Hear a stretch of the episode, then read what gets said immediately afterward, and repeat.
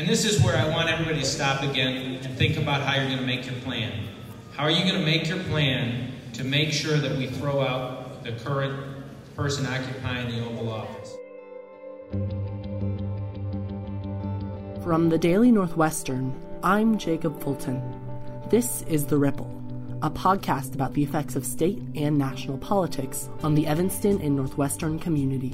In this episode, we'll unpack the DPOE's, or the Democratic Party of Evanston's, 2020 endorsement session for the U.S. presidential race, as well as the races for Illinois Supreme Court, the Cook County State's Attorney, and the Clerk of the Circuit Court of Cook County.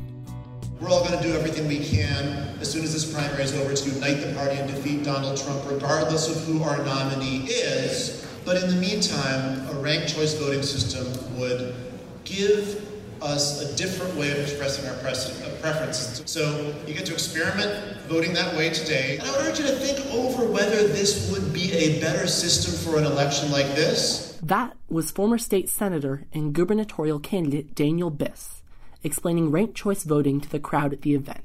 Biss represented Evanston from January 2013 to January 2019. At the event, the DPOE used ranked choice voting for the presidential race. Here's what that looks like.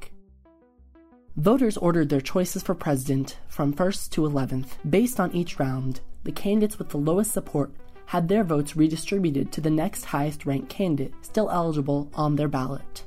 But the DPOE only bases its endorsements on the first round of voting, and a candidate must receive at least two thirds of the total vote to gain an endorsement. Before they voted, attendees had the chance to hear from different community members and local representatives about why they should support each candidate. Women can do it. Only women can do it. We need Amy. This is a campaign and a fight about the future. And we can win that future together. We deserve that future. So that's why I really want to see him be the nominee of our party and take us forward to win and to take 45 out of office. In the first round of voting, no candidate received enough votes to win an outright endorsement from the DPOE. However, Vermont Senator Bernie Sanders came in first place in the first round of voting, winning 102 of 249 votes. Former state senator Robert Peters spoke in support of Sanders. But what we've seen over the last 30 years is that we feel more and more isolated. I've seen this personally impact me and my adopted mom. After the Great Recession, she passed away due to alcoholism and mental health issues. She died with $300,000 of debt. She never felt comfortable being able to talk to anybody about what she was going through. When I look at Bernie Sanders and I look at this campaign, it's not about him, it's about each and every one of us. When we each go through a struggle, that we don't go through it alone. When there is a trying time, that we know that there's a hand in each and every one of us who lifts us up. And I ask for you to endorse Bernie Sanders so that the next 30 years is an era of mass liberation, where we reimagine what community and dignity and society can look like, and to know that each and every one of us can do this together. Representative Jan Schakowsky endorsed Massachusetts Senator Elizabeth Warren, who came in second place in the initial vote. However, in the final round of ranked choice voting, Warren ended above Sanders, winning 118 to 114. Schakowsky spoke in support of Warren. I have known Elizabeth Warren a long time. I knew her first when she had no title, she was not elected to anything, but she came to my office because she was fighting for the Consumer Financial Protection Bureau, an idea to give ordinary people protection, not just for the big guys. She went office to office. I helped her reach Barack Obama, who bought the idea, and it happened. This was her plan she has a plan for all of these issues that she can make happen.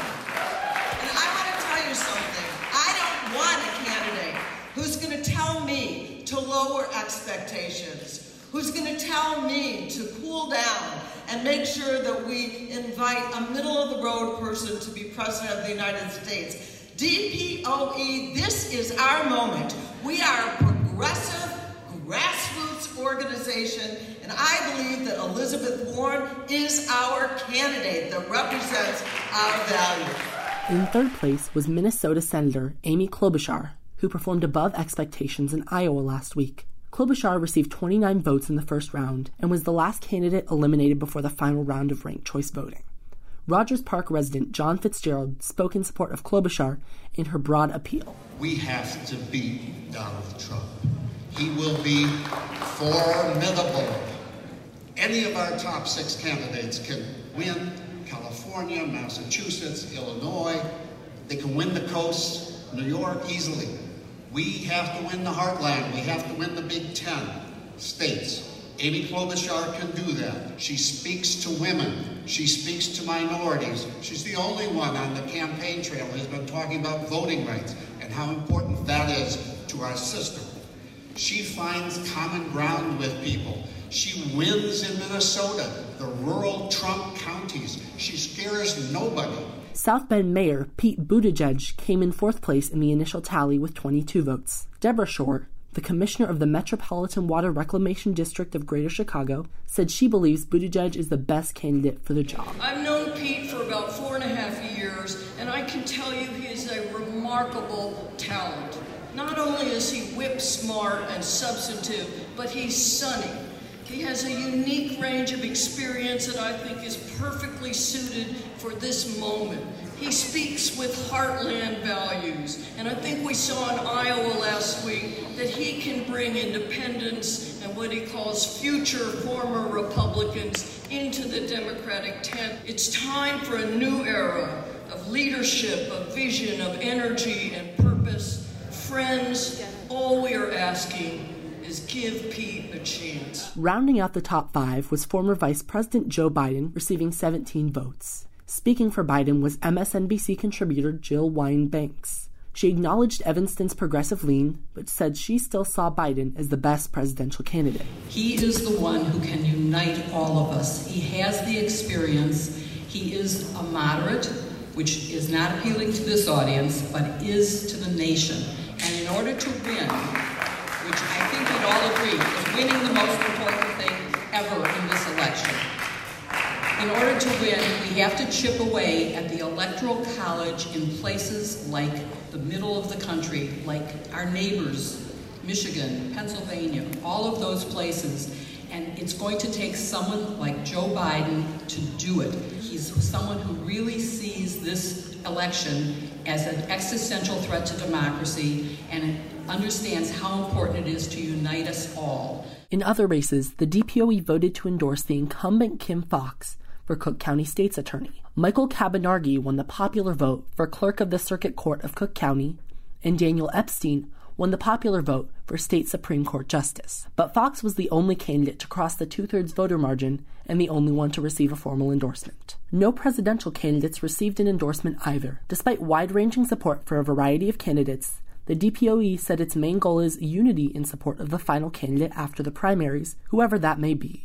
The Illinois primary is March 17th, and the Democratic National Convention is from July 13th to July 16th. This is when the official nominee of the Democratic Party will be declared and the general election will begin. Thanks for listening. We'll see you on the next episode of The Ripple. This episode was reported and produced by myself, Jacob Fulton. It was edited by Callum Luciano and Hina Shrivastava. The editor in chief of the Daily Northwestern is Troy Closson.